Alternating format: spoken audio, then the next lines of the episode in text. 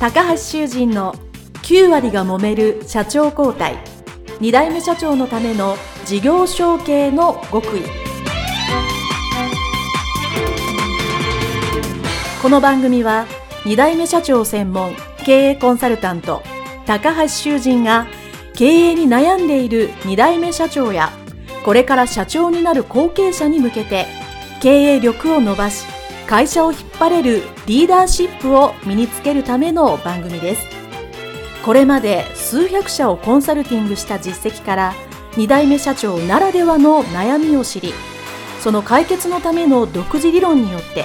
2代目社長もまた従業員も幸せに仕事ができることを目指した内容です。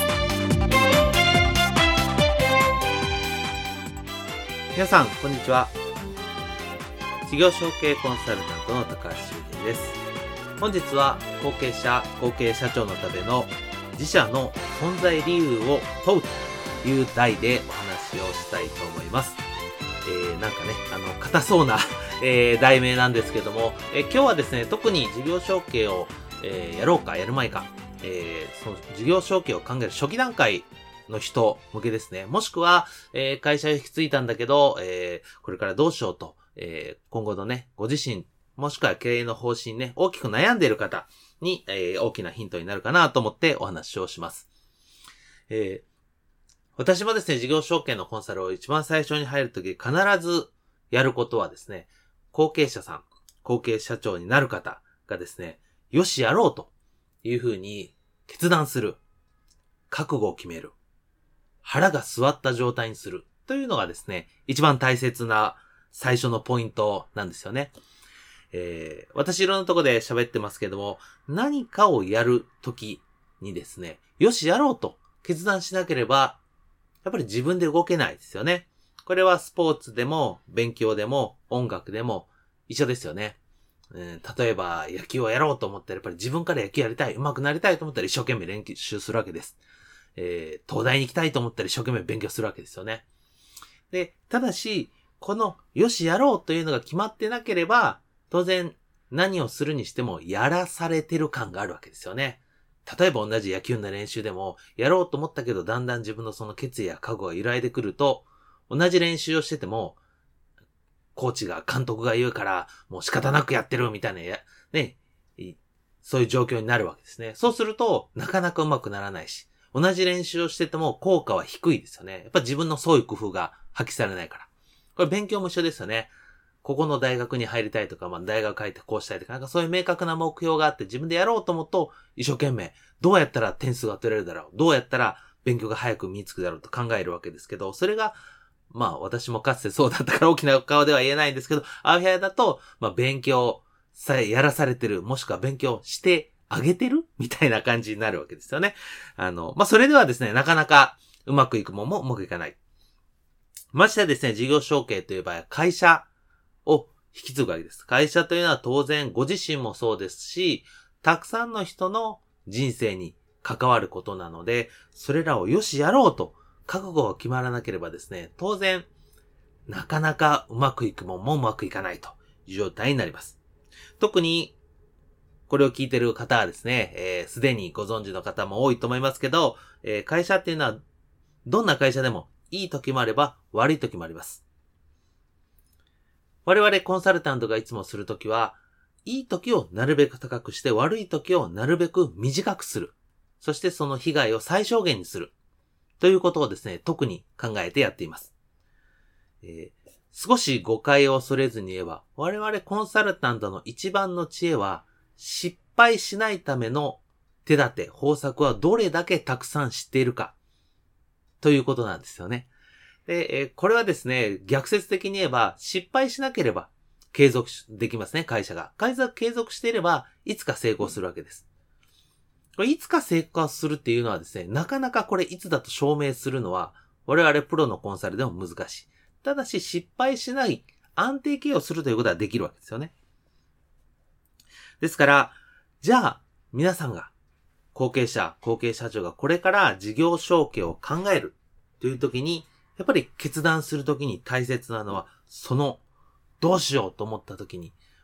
そのご自身、もしくはその会社にとって根源的な質問に向き合うことだと考えます。では、ちょっと根源的な質問を最初の一つ目を言ってみますので、ぜひちょっと考えていただけたらと思います。あなたの会社がなくなった場合、もしですよ。もしあなたの会社がなくなった場合、困るのは誰でしょうか？そして、なぜでしょうか？非常に哲学的ですよね。で、この答えはですね、何かこうだって一時的に決まっているものではありません。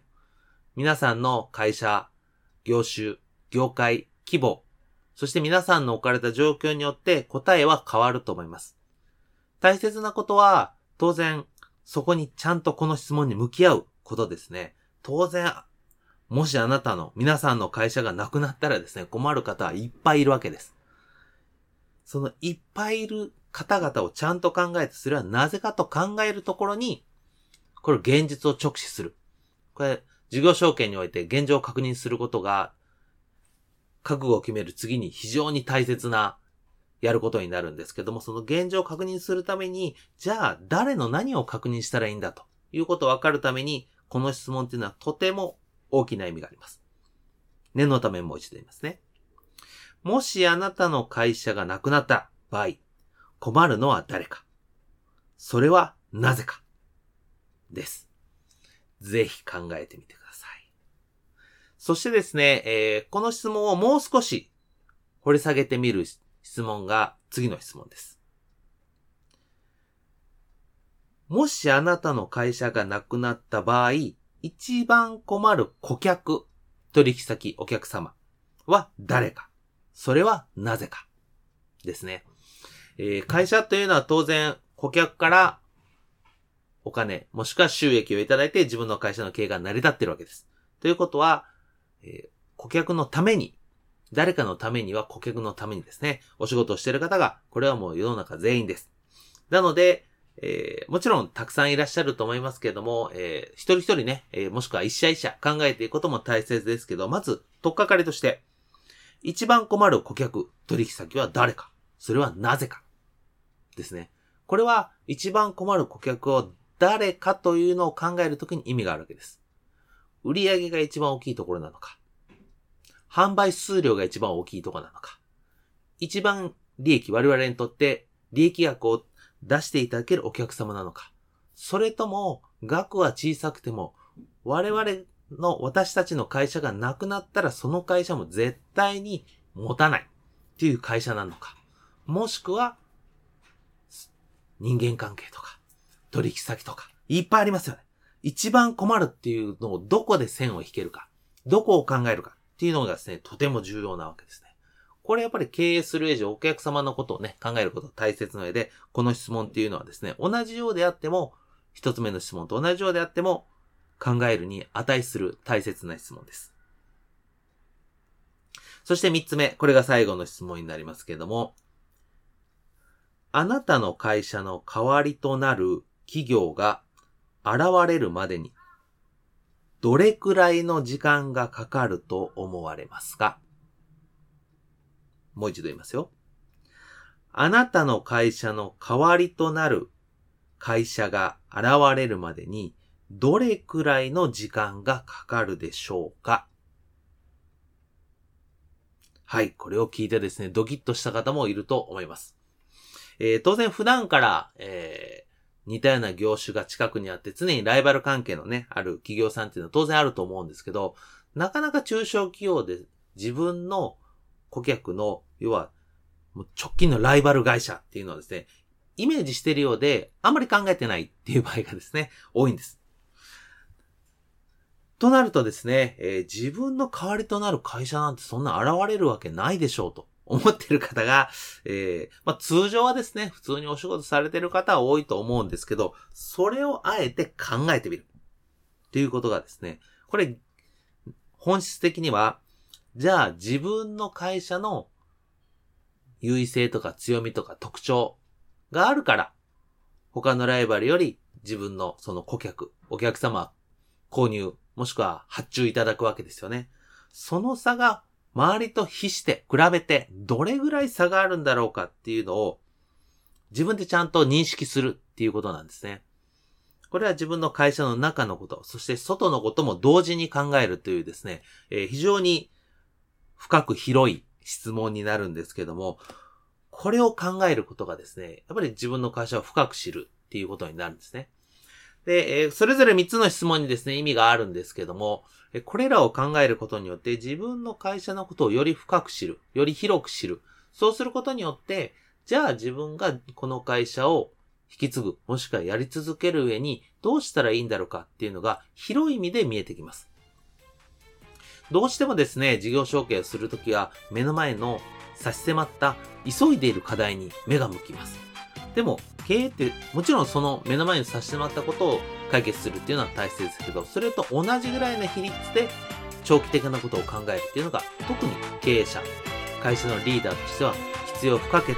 な時間でありますし、能力質であると言えます。ですから、目の前のことと、ちょっと先の、これを先で重要なことですよね。これを同時に考える意味では、この3つの質問っていうのはですね、とても重要ですので、ぜひ考えてみていただければと思います。はい。えー、それではですね、今回は後継者、後継社長のための自社の存在理由を問うというテーマについてお話をさせていただきました。どうもありがとうございました。